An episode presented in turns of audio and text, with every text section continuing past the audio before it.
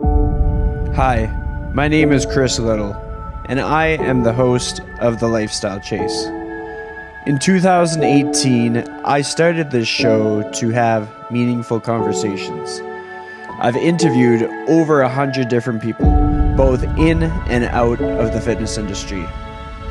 This podcast is something I'm incredibly proud of. Welcome to Season four. Thanks for joining me.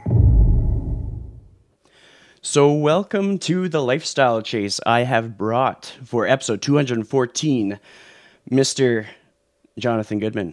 How are you today? two hundred fourteen episodes. Congratulations. Thank you. That shows dedication. That's incredible. I looked at stats at one point, podcasting stats. And it was something like ninety-eight percent of podcasts don't do more than ten episodes. As someone who has consulted to start up several podcasts, I can confirm that is definitely true. Um, some things that I wanted to make note of is uh, one of the uh, groups that you are responsible for, the P T D C, has featured this show a few times. And it's just, that was like a big win for me this past year. Awesome. Um, so I really appreciate what you do. I'm going to, um, save you from having to do like the intro. I'm going to give an intro outside of this so that okay. we're making the most use of your time. People are going to figure out who you are and what you're about as we unravel, um, just our conversation. And honestly, if somebody is tuning in right now, if they just open up their phone and just Googled Jonathan Goodman Fitness or Jonathan Goodman Training, um, you're going to come up with a lot of resources, a lot of books, a lot of um, just things that have helped a lot of trainers along the way. Um, with regards to the backdrop, we talked about your kitchen as we were preparing for this episode. And I find that a person's backdrop does... does say a lot about where they're at in this point in their life. Um, so can you expand on like where you are at geographically and what's happening for you right now? Yeah, I'm living in a little uh, pueblo in Mexico, about forty-five minutes up the co- up the up the coast of Sile, up the coast of Puerto Vallarta. Sorry, and uh, and and I love it. I mean, for the past nine years, I've lived four to six months abroad every year, and where I live. Where I am right now is you can hear the propane tank going by. Uh, where I live right now is basically the only combination of reliable internet and like somewhat sustainable, reliable quiet that exists. So this is my terrible Mexican kitchen in the place that I'm staying at in the pueblo in Mexico. It's just such a, it's such an interesting, like this is, this is real life, right? I want to be able to move around a lot. I want to be able to Bring, you know, I have a four and a half year old. My wife is also pregnant with our next. I want to be able to bring our family to these places and live this life of adventure and exploration. And if that means that my uh, brand and, and backdrop and visuals is not going to be as good, it's like, well, that's just something that I'm okay with. And I think that alone says a lot of where I come from and what's important to me. It's not me saying like, this is how you should do it, but I just think it's so important these days. There's so many things that we can do. There's so many things we feel like we should do, particularly with marketing and branding and content production. And it's like, have you really thought about first what kind of life you want to live? Because to me, that should take priority. And then you start to fit that other stuff because you can't do it all. And so for me, I want to live this kind of life. So that means that having this beautiful backdrop, maybe, doesn't mean that I can live that kind of life. And so that's a trade-off that I'm willing to accept. I mean, honestly, from my experience, like I've, I've interviewed probably over one hundred fifty different people. And by seeing something like this, it gives you more insight than if it was polished. Like you get to right. see that someone is uh, focusing their decisions based on the, like the experience that they want to get out of life kind of thing, rather than like, the outcome that they, they've set an expectation on based on what they've s- seen in other people. And like my best example, we talked about how I've been cruising through podcast episodes and how other people might get to ten and then just stop. And I yeah. find that the most often cause of that is because people think that, uh, that like having a podcast is going to make you someone much more extraordinary than you would have been had you not had a podcast. But the truth is, mm-hmm. like, you're putting in those reps, and it's like like anything else. The, the journey is what you're getting out of it more than anything. Yeah. Yeah. Like anything else, like anything else, you're putting in the reps and you're getting better at it.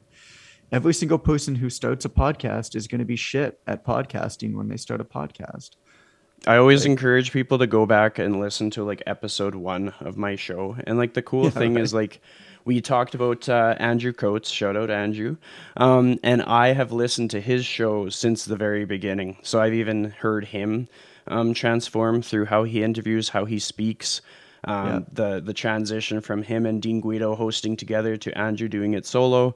Uh, mm-hmm. The show has transformed in big ways. So it's always cool to see it in other people for sure. Yeah. And even, I mean, Andrew's writing the same way. Uh, I mean, my writing's the same way. It's like, I think that I'm a good writer now. Well, why? It's because I've written every day for the last ten years. Like, it's, it's as simple as that. It's not a, you know, it's not a natural ability. Um, that's why, that's one of the reasons why I love fitness so much, Chris. Like, it's parallels to everything. It's just, when you do it first, you're going to be uncomfortable. You're probably always going to be a little bit uncomfortable, particularly like if I go to a new gym, I'm still uncomfortable, which is ridiculous because I've been in gyms more or less consistently for twenty years. I've been in the industry for seventeen, and yet I'm still uncomfortable going to a new gym. But, you know, rep by rep, day by day, bit by bit, you just get a little bit better. And it's just the parallels to that, to success in business, to success with your family. I mean, with my wife, is it like big austere gestures that make the difference? No, it's like the little day by day stuff as we grow together, as we've grown together for the ten years that we've been together. And, uh, and investing is the same way. Wealth generation is the same way. You know, you jump on trends. It's like, there's no way to get rich quick, just like there's no way to get ripped quick. I mean, it just doesn't. The type of people who are going to jump on one are the type of people who are going to jump on the other. And it, it, it's, it just simply doesn't exist. Something that I was kind of thinking about as we prepared for this episode. And I like how you mentioned like the writing as the topic, because I was thinking about your book, Ignite the Fire. And I just wanted to know, like, where were you at in your life? Like, where were you at, like mentally, like psychologically, when you made the decision to write that book? But I don't know. I mean, that was twelve years ago when I made that decision to write that book. Oh, actually, I started to work on a ten-year anniversary edition that's coming out next year. I don't have a good answer for you on this, because anything that I say is, I mean, memories are so fallible, right? Like, I have no clue what I was really thinking. I've told the story a bunch of times. So as you tell a story more and more, that story becomes more real in your head. But is it what actually happened? I'm not sure. It's really easy to create post narratives about stuff and then that become the new reality. All I, all I really know for sure is that I was a personal trainer in Toronto. I had reached kind of the top of where you could reach as a trainer in Toronto. So this is two thousand eight, two thousand nine. I was charging ninety-seven bucks an hour. I was twenty-three years old. I was working forty hours a week with clients. I was referring my overload of clients to other trainers, getting commission for that. And I was the senior trainer at our club. So I was doing like in-service trainings and I was helping hire trainers and stuff. And I, and I just knew that there was, I, I wanted something more than that. Like, I enjoyed it. I liked it, but I knew that I wanted to travel. I knew that I wanted to have a family or something one day. And I knew that the life that I was living wasn't conducive to that. Right? Like six thirty a.m. to nine thirty p.m. type days. It's just not conducive to that. And it was fun while I was doing it. And and if I go back, I do it again. It was super fun. But I was just, I was just searching. And um, I tried a whole bunch of things. I wrote two plans, two business plans for smoothie operations. I studied residential real estate investing for six months. I was searching. And part of that search was coming across a book called Multiple Streams of Income by Robert G. Allen.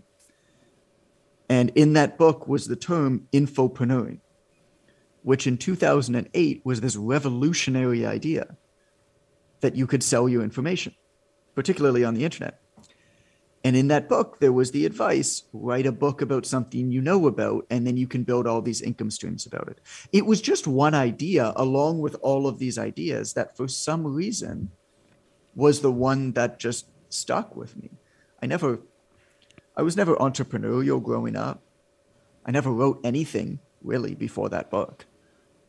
It just, it was the right thing for me. Who knows? Maybe if I was a different type of person, the smoothie operation might have been the right thing for me. And we might have been talking about something else. I mean, I guess the point is just like there was a whole bunch of different stuff I was trying. And like one of them caught on and felt right.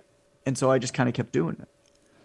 There's so much for, for people to kind of like take away from that. And it's going to depend on how um, good at listening they are. Like, given the fact that you alluded to the other things that you tried, uh, like you, you spoke to the smoothies, you you talked about how you didn't necessarily have an, an entrepreneurial background, that's going to give people the context that they need, that you don't necessarily need to be like the most, the, the biggest expert in that thing to carry on with that thing. You just need to stick at it and, um, as we talked about before, put in those repetitions until you can kind of gain mastery within that.